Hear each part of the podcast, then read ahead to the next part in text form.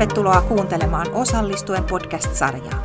Tässä sarjassa osallisuudesta innostuneet asiantuntijat asettuvat ihmettelemään osallisuutta, sen mahdollisuuksia, karikoita ja riemun hetkiä työelämässä. Keskustelujen äärelle johdattelevat Metropolia ammattikorkeakoulun asiantuntijat. Kiva, että olet kuulolla.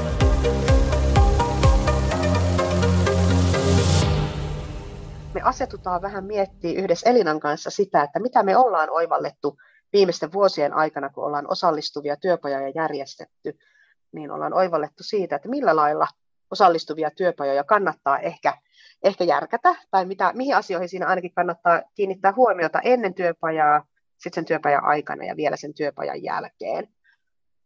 Mä oon Anne-Mari Raivio Metropolia ammattikorkeakoulusta ja mulla on mukanani keskustelussa Elina. Mä oon Elina Alanikkola Metropolia ammattikorkeakoulusta ja olen työskennellyt monenlaisissa tehtävissä osallisuuden ja osallistuvan työotteen parissa.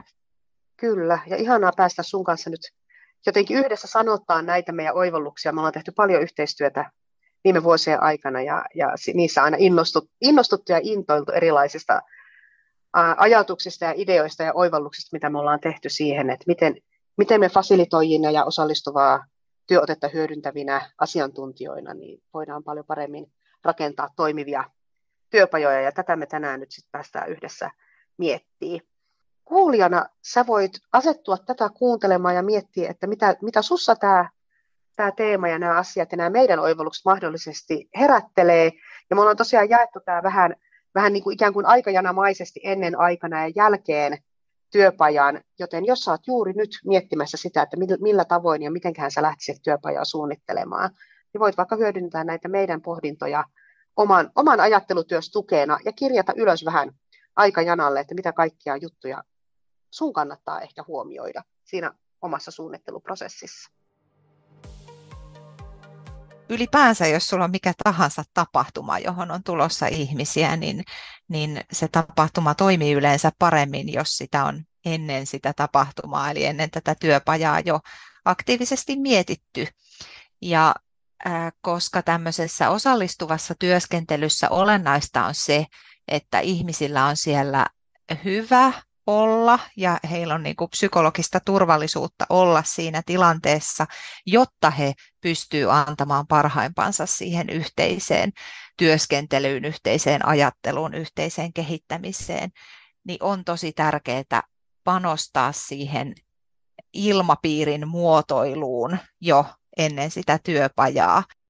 Ihan konkreettisena esimerkkinä vaikka se, että minkälaisia odotuksia sä luot jo sillä, kun sä kutsut ihmisiä työpajaan. Eli ketä sä sinne kutsut. Tätä tietysti varmaan monesti täytyy fasilitoijana käydä sen, sen ikään kuin sen prosessin omistajan tai tilaajan kanssa lävitte, että keiden oikeasti siellä tarvitsee olla ja minkä takia. No miten sen, sen voi tuoda siinä kutsussa jo esiin, että millä perusteella kukin ihminen on sinne valittu, mitä, mitä arvokasta ja merkityksellistä ja, ja, ja niin kuin keskeistä osaamista kukin voi sinne tuoda. Ja, ja minkälainen äänen sävy tai, tai jotenkin fiilis jo siinä kutsussa on. Onko se jo sellainen, mikä luo, luo odotuksia siitä, että meillä on tulossa hyvä hetki. Kyllä, ja sitten varmasti myös niin kuin miettimällä niitä työtapoja, joita ehkä mahdollisesti aikoo siellä työpajassa käyttää sitten tietenkin itse tilanteessa saattaa olla, että soveltaakin jotain muita tapoja, mutta et miettii jo ennakkoon niitä, että mitkä on semmoisia, mitkä juuri näille ihmisille mahdollistaisi sen turvallisen olon. Ja sitten minulla tulee mieleen ihan semmoinen konkreettinen asia kuin tila, että missä ollaan, että ollaanko verkon yli vai ollaanko jossain fyysisessä tilassa ja minkälainen se tila on, millä tavalla se luo sitä turvallisuuden tunnetta. Ja sitähän tehdään myös ennen työpajaa. Klassikkohan on se, että laitetaan vaikka tuolit piiriin, joka tehdään ennen ihmisten tulemista ja se jo luo sitä, sitä oloa siitä. Tai laitetaan sinne taustalle vaikka jotain musiikkia soimaan. Me ollaan jo aika lähellä sitä hetkeä, että työpaja alkaa. Me ollaan jo toivottamassa ihmisiä tervetulleeksi, mutta mä ottaisin vielä yhden askeleen taaksepäin miten saadaan ja löydetään yhteisesti toimiva tavoite. Sehän on yksi tärkeimpiä asioita, mitä ennen työpajaa täytyy tehdä yhdessä tilaajan kanssa tai sitten itseksesi, jos satut olemaan myös jollain lailla sen prosessin omistaja, niin miettiä hyvin tarkkaan se, että minkälainen se, mitä sä tavoittelet työpajalta tai siltä tapahtumalta, tilaisuudelta, miksi sä kutsut ne ihmiset, minkä takia heidät juuri pitää sinne pyytää paikalle, mitä sellaista osaamista heillä on, mitkä auttaa sua siinä tavoitteen saavuttamisessa, miten sä motivoit ja, ja niin kuin konkretisoit sitä asiaa niille osallistujille. Yksi tärkeä ennen työpajaa on aika, että se on määritelty se tavoite ja sen jälkeen määritelty, että kuinka paljon aikaa tämän tavoitteen saavuttamiseen tarvitaan. Että tarvitaanko me yksi työpaja, joka kestää kaksi tuntia vai tarvitaanko me kokonainen työpajapäivä, tarvitaanko me useampien työpajojen sarja. Et se on myös semmoinen tärkeä määriteltävä. Ja joskushan se menee myös niin päin, että tuleekin tietoon, että perjantaina on kaksi tuntia aikaa työpajassa. Ja silloin saattaa olla, että joudutaankin sitä tavoitetta niin kuin, rajaamaan suhteessa siihen, mikä aikaraami on annettu. Että aina ei ole sitä kaikkea aikaa käytettävissä. Musta tuntuu, että meillä on oikeastaan alkanut muotoutua sellainen käsitys siitä, että on neljä vaihetta, mitkä on, on tärkeää tehdä jokaisessa osallistuvassa työpajassa. Ja ne olisi yksi virittäytyminen, sitten olisi yhteisen ymmärryksen luominen, sitten olisi tämmöinen niin kuin avaamisvaihe, joka voi sisältää hyvinkin monenlaisia asioita riippuen tavoitteesta, ja sitten olisi päättäminen tai tämmöinen sulkemisvaihe. Ne on niin kuin ne neljä vaihetta, jotka jotenkin aina me tullaan siihen, että näistä yhtäkään ei voi jättää pois. Semmoinen, mikä aika usein tuntuu, että mitä me aika helpolla lähdetään vähän kiilaa ja ohittaa, niin on erityisesti nämä kaksi ensimmäistä vaihetta. Me ohitetaan tämä yhteisen virittäytymisen vaihe aika helposti. Ja se, sen niin kuin merkitystä ei pitäisi vähätellä, koska se on se hetki, että me asetutaan tähän yhteiseen tilaan, me asetutaan vähän suhteessa toisiimme, me asetutaan tähän teemaan. Eli jo, jollain tavalla pysäyttää ikään kuin se kaikki sisäinen härvelys, mielessä voi olla kaikenlaisia muita työtehtäviä tai edellinen kokous tai tai tuleva illan harrastus tai mikä ikinä muuta, muuta sulla voikaan olla mielessä, niin että mitenkä me fasilitoijina autetaan ihmisiä niin kuin pysähtyä nyt tähän hetkeen, asettuu tämän teeman äärelle ja asettuu näihin ihmisiin, joiden kanssa tänään olisi syytä tehdä yhteistä työtä. Ja toinen, mikä me helposti ohitetaan, niin on se yhteisen ymmärryksen varmistaminen. Mä niin kuin jotenkin ajattelen siitä sillä lailla, että se on niin kuin sen varmistamista, että meillä on yhteinen kieli en me tiedetään, mistä me puhutaan, ja me puhutaan samasta asiasta, että ei tule sellaista tilannetta, että minä tuun työpajaan puhu aidasta ja sinä tuut puhumaan aidan seipästä, ja sitten me ei koskaan oikeastaan kohdata. Eli mitä olisi niitä keinoja, jolla, jolla jotenkin ensinnäkin niin kuin virittäytyä siihen, ja sitten toisaalta varmistaa se meidän yhteinen kieli ja yhteinen ymmärrys.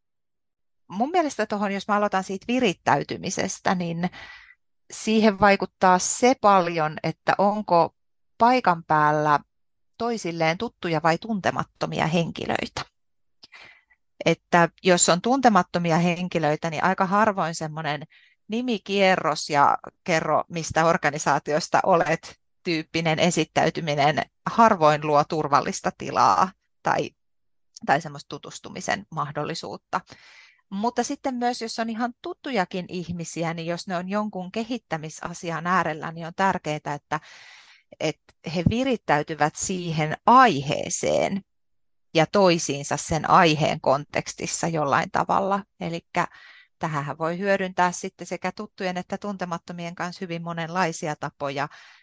Mä tykkään esimerkiksi paljon käyttää kaikenlaisia kortteja, koska kortit usein virittää ihmisiä niin kuin, niiden avulla on helpompi puhua asioista, kun sä saat valita jonkun kuvan, minkä sä näytät toisille ja mitä se, mitä se sussa herättää. Ja se voi liittyä joko itsensä esittelyyn tai sitten se voi liittyä just jo siihen teemaan virittämiseen.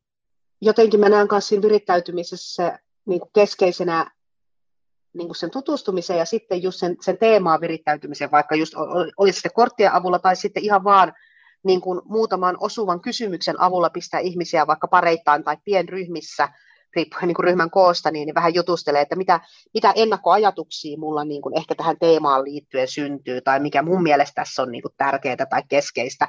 Se on aika semmoinen hyvä, hyvä silta sitten sinne yhteisen ymmärryksen ää, vaiheeseen, että jos me ollaan kerätty vaikka Flapille kirjattu ylös, että minkälaisia ajatuksia kysymyksiä, näkökulmia tähän asiaan liittyy, niin me ollaan jo siinä hieman hahmotettu sitä, että mikä se meidän yhteinen ymmärrys ikään kuin rupeaa olemaan. Ja sitten sen jälkeen, kun siirrytään yhteisen ymmärryksen kohtaan, niin siinä voidaan lähteä työstää syvemmälle sitä yhteistä ajattelua jotenkin sen teeman ympärillä. Mä usein pidän siitä, että on työpajassa siihen yhteiseen ymmärrykseen liittyen joku pieni alustus. Joku, joka tietää siitä asiasta, joku, joka omistaa sen asian, vaikka kehittämisprojektin jonkun, jonkun teeman, niin, niin tulee, tulee ja pitää siihen pienen alustuksen, muutaman dian tai, tai, tai jonkin tämmöisen niin, niin sanotun miniluennon, eli tarkoitus ei ole käyttää tähän puolitoista tuntia, mutta että muutama, muutama semmoinen niin kuin raamittava puheenvuoro, eli että nämä on ne, ne kehikot, joiden sisällä me tänään pyöritään, jonka jälkeen siinä voidaan ottaa vielä yhteistä keskustelua tarkentavia kysymyksiä, yhteistä niin kuin syventämistä siitä, että okei, okay, tästä tässä on kyse. Tai toinen niin kuin suosikki, mitä mä tykkään käyttää, jos on enemmän aikaa käytettävänä, niin on tämmöinen dynaaminen fasilitointi, jossa me otetaankin muutama ihminen keskustelemaan vaikka vähän paneelin omaisesti siitä teemasta, ja fasilitoijina me kirjataan ylös siitä keskustelusta nousevat neljä niin kuin, tavallaan näkökulmaa, eli ne faktat, mitä me tiedetään tästä asiasta nyt, mitä sieltä keskustelusta nousee, mikä on faktaa, mitkä niin kuin antaa sitä raamia. Sitten me tunnistetaan avoimia kysymyksiä vähän, että mitä tähän liittyy. Me tunnistetaan sieltä myös jo niin kuin keskustelusta ja puheesta löytyviä ja nousevia alustavia ratkaisuehdotuksia. Ja sitten me ehkä tunnistetaan sieltä sellaiset niin kuin mikä on kaikkein keskeisintä tai tärkeintä. Usein käytetään termiä ydinkysymykset, mutta mun mielestä se niin kuin viittaa siihen, että mikä tässä asiassa on se ihan se villakoiran ydin. Eli siellä on faktat, villakoiran ydin, sitten siellä on tunnistetut haasteet, kysymykset, ongelmat ja sitten jo alustavia ratkaisuideoita. Ja kun näitä kirjataan ja, ja tätä kautta saa visualisoitua niitä näkyville, niin me, me päästään varmistaa siihen, että me olemme niin yhteisesti, ymmärrämme, että minkä asian äärellä me ollaan tosi hyviä konkreettisia esimerkkejä ja toi on musta ihana toi miniluento ajatus. Mä kanssa tykkään siitä sitä käyttää, koska mm, eihän osallistuva työskentely tarkoita sitä, että oltaisiin vaan koko ajan jossain pienryhmissä tai learning cafeessa tai koko ajan keskusteltaisiin, vaan se voi olla myös sitä, että aktiivisesti jossain kohtaa kuunnellaan, kun joku asiaa tunteva kertoo niin kuin omia näkökulmiaan. Osalle meistä on hirveän luontevaa, helppoa ja melkein mukavampaa heittäytyä heti keskustelemaan asiasta ja lähteä yhdessä ajattelemaan ääneen ja jäsentää sitä, mitä me tässä, tässä ollaan käsittelemässä tai mitä me tästä niin kuin ajatellaan.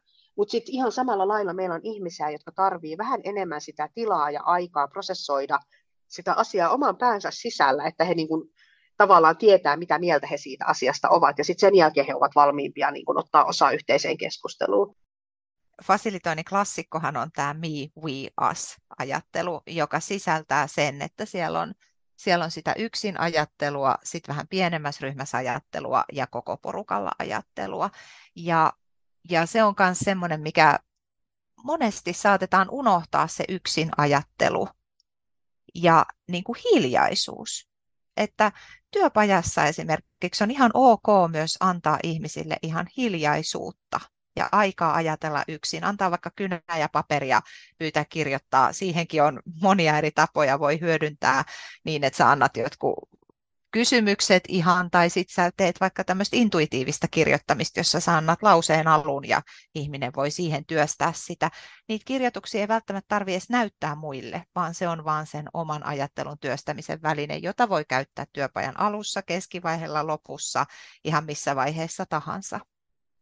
Joo, ja sittenhän sitä voisi lähteä miettimään sitä, että kuinka paljon, ku, miten me voitaisiin yhdistää myös tämmöistä asynkronista työskentelyä nykyään, kun meillä on, on kaikenlaisia digitaalisia ää, työvälineitä mahdollista käyttää. Tästä, tästä löytyy myös meidän osallistujien julkaisusta aika hyviä, hyviä vinkkejä siihen, että minkälaisia digitaalisia työvälineitä voi hyödyntää, mutta jotenkin se semmoinen, että entäpä jos olisikin jo ennen työpajaa mahdollisuus käydä jäsentämässä ja pohtimassa, vaikka tämän intuitiivisen kirjoittamisen avulla tai sitten ihan vaikka virtuaaliset postit lappuja, niin kuin, että hei, mitä asioita tähän liittyen tulee. Eli me tällä lailla annetaan myös ihmiselle aikaa virittäytyä ennen työpajaa siihen käsillä olevaan teemaan, jolloin me ehkä päästään sitten nopeammin siellä itse työpajassa siihen yhteisen ajattelun ja ihmettelyn äärelle.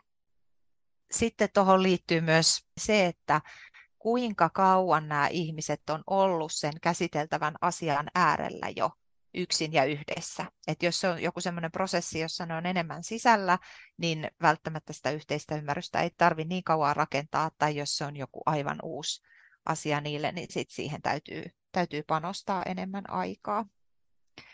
Sitten tulee vielä mieleen myös, että joissain tapauksissahan voi olla myös, että lähdetään rakentaa yhteistä ymmärrystä ihan siitä, että mistä meidän oikeastaan onkaan tärkeää puhua tämän teeman äärellä. Että kun tuossa toit sitä dynaamista fasilitointia ja alustuksia ja muuta, niin, niin yksi tämmöinen keino myös, mikä on mun mielestä äh, käyttökelpoinen monessakin paikassa, on open space, joka, joka niin kuin ideana on se, että ihmiset ikään kuin tuo siihen ajatuksiaan siitä, mistä olisi nyt tärkeää puhua. Ja sitten tehdään siellä työpajassa yhdessä se valinta. Ikään kuin rakennetaan se yhteinen ymmärrys, että okei, tässä on tämä kartta näistä teemoista, joista ihmisiä kiinnostaa nyt keskustella tämän teeman äärellä, ja sitten tehdään niitä valintoja, että no otetaan toi, toi ja toi, ja niistä puhutaan.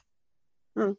Tässä me päästään semmoiseen niin kuin aitoon osallistamiseen tai osallistumiseen, aitoon osallisuuteen siinä mielessä, että, että ihmiset, jotka aika usein työpajaan kutsuttuna ovat myös sen asian asiantuntijoita, niin he itse tuovat ja määrittävät sen, että mikä, mikä niin kuin suhteessa tähän tavoitteeseen vaikka, mikä meille on asetettu, niin mistä meidän itse asiassa pitäisikään puhua.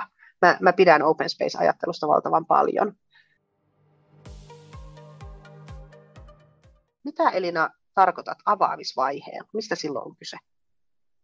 No, avaamisvaihe on sit sitä, kun lähdetään miettimään esimerkiksi ratkaisuja, lähdetään ideoimaan asioita, lähdetään tuomaan erilaisia näkökulmia sen aiheen äärellä.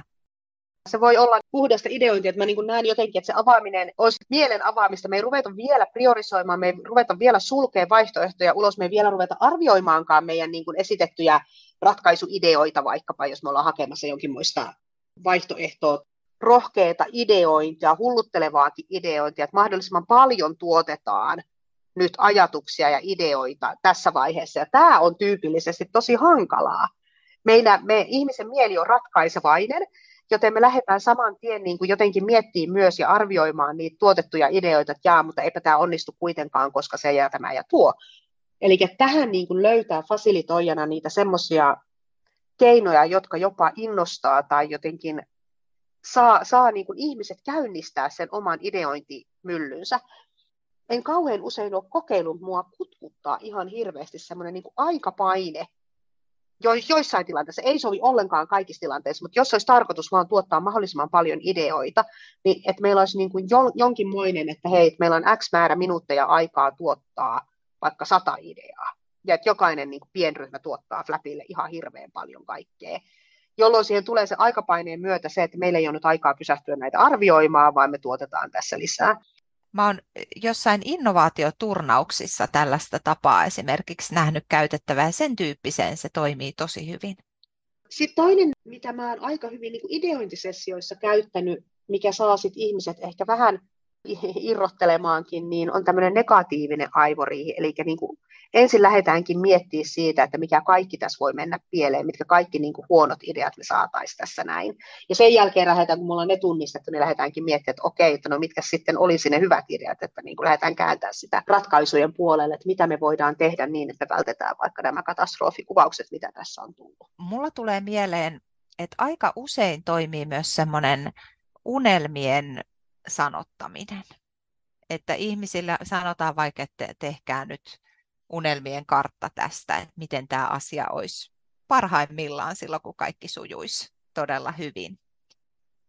No avaamisen tavallaan vastinparina on aina sulkeminen, eikö niin? Eli että me avataan ensin ja me ideoidaan ja sitten tietysti kaikkia ideoita ei voi lähteä toteuttaa tai ratkaisuja ei voi lähteä tekemään, vaan sitten täytyy lähteä tekemään sitä valintaa. Eli sitten tulee niin tämmöinen niin sulkemisvaihe, jossa tota, ruvetaan sitten valitsemaan sitä, että mitä me tehdään, ruvetaan ehkä mahdollisesti rakentaa toimintasuunnitelmaa siitä, että miten tästä eteenpäin.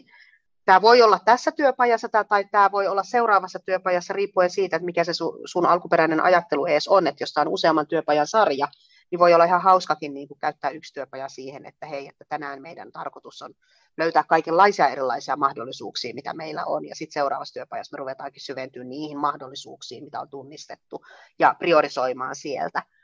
Menetelmä, joka aika kivalla tavalla sopii niin kuin sekä tähän avaamiseen että tähän sulkemiseen, niin on tämmöinen tulevaisuusmuistelu. Mä, mua kauheasti jotenkin houkuttaa, siis vähän yhdistää tätä sun unelma, unelma-ajattelua, Elina, eikö niin? Eli että asetutaan sinne, hei, tulevaisuuteen, jossa tämä asia onkin jo ratkaistu, vähän tämmöinen ihmekysymys, että mitä jos tämä tilanne onkin nyt ratkaistu, niin, niin miltä se maailma silloin näyttää. Lähdetään sanottaa, lähdetään kuvaa sitä, mistä kaikesta me huomataan se, että hei, tämä asia on ratkaistu ja mitä kaikkea siihen kuuluu ja minkä, minkä näköistä se meidän toiminta on ja niin edelleen. Ja kun me ollaan se kuva piirretty, niin me ruvetaan katsoa sieltä tulevaisuudesta käsin tähän nykyhetkeen ja ruvetaan tunnistaa, että hetkinen, että mitä tässä onkaan matkan varrella pitänyt tapahtua, jotta me päästään tuonne tulevaisuuden niin kuin visioon. Ja tässä niin kuin tärkeää on, että se tulevaisuuden visio kannattaa määrittää tosi, tosi elävästi ja konkreettisesti, koska silloin on paljon helpompi ruveta vertaamaan sitä nykyhetken tilannetta siihen, mikä on se meidän vision tilanne ja tunnistaa sitä kautta ehkä niitä puuttuvia askeleita siitä väliltä, jolloin me tätä kautta ruvetaankin sitten yhtäkkiä muodostaa jo toimintasuunnitelmaa tai karttaa siihen, että miten me päästään tonne. Ja siinä näihin toimintasuunnitelman eri vaiheisiin voidaan pureutua jatkossa tarkemmin, että mitä ne niin kuin konkreettisesti tarkoittaa, kenelle ne kuuluu, miten niitä toteutetaan, mistä me tiedetään, että me ollaan onnistuttu, vähän semmoista mittarointia siihen mukaan ja niin edelleen. Eli tästä päästään sitten aika yksityiskohtaisenkin suunnitelmaan parhaimmillaan.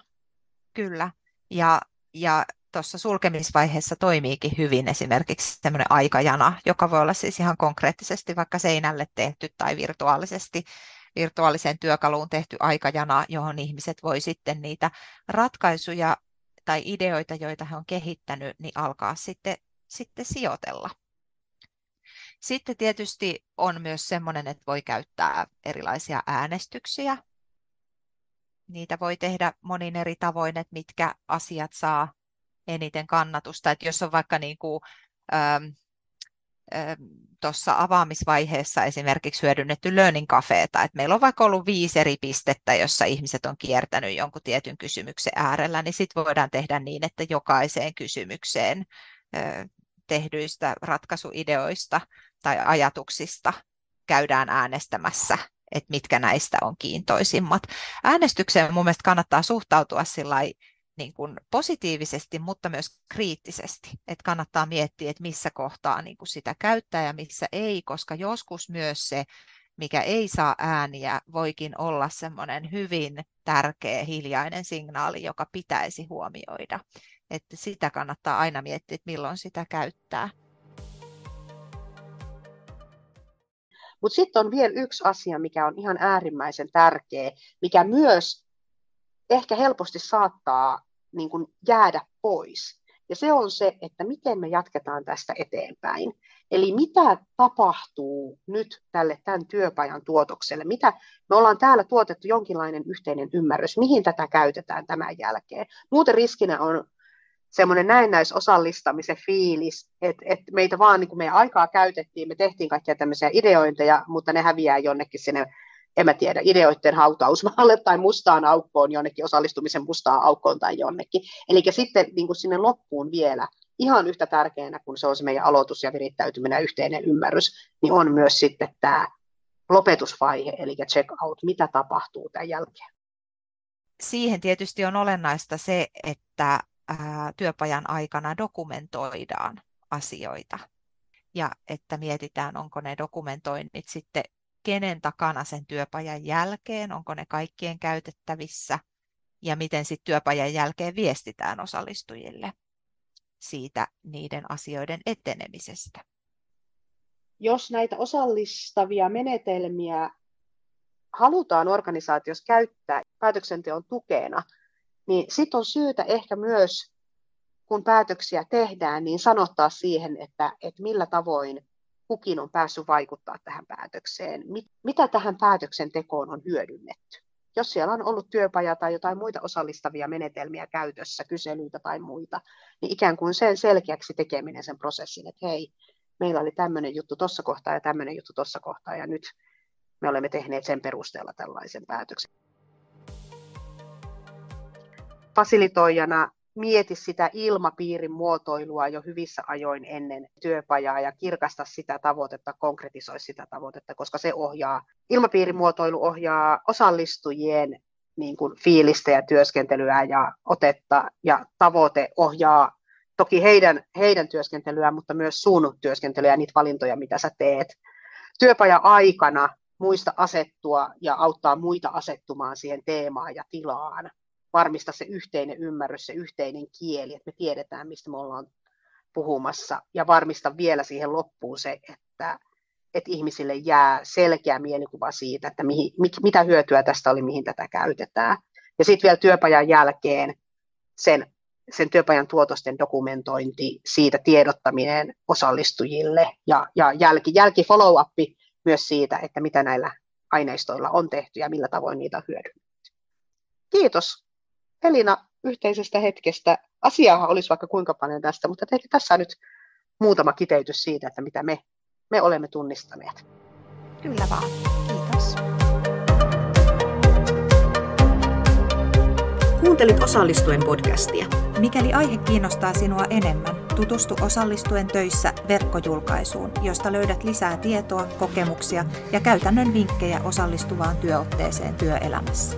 Julkaisun löydät osoitteesta osallistuen.metropolia.fi. Kiitos kun kuuntelit.